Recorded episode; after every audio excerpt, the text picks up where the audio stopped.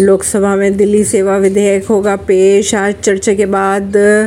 voting की की जा रही है उम्मीद भाजपा ने सांसदों को जारी किया लोकसभा में राष्ट्रपति राजधानी क्षेत्र दिल्ली विधेयक 2023 पर बोलते हुए केंद्रीय गृह मंत्री अमित शाह ने कहा कि संविधान ने सदन को दिल्ली राज्य के संबंध में कोई भी कानून पारित करने की शक्ति दी है सुप्रीम कोर्ट के फैसले साफ कर दिया है की दिल्ली राज्य को लेकर संसद कोई भी कानून ला सकती है परवीन सिंह नई दिल्ली ऐसी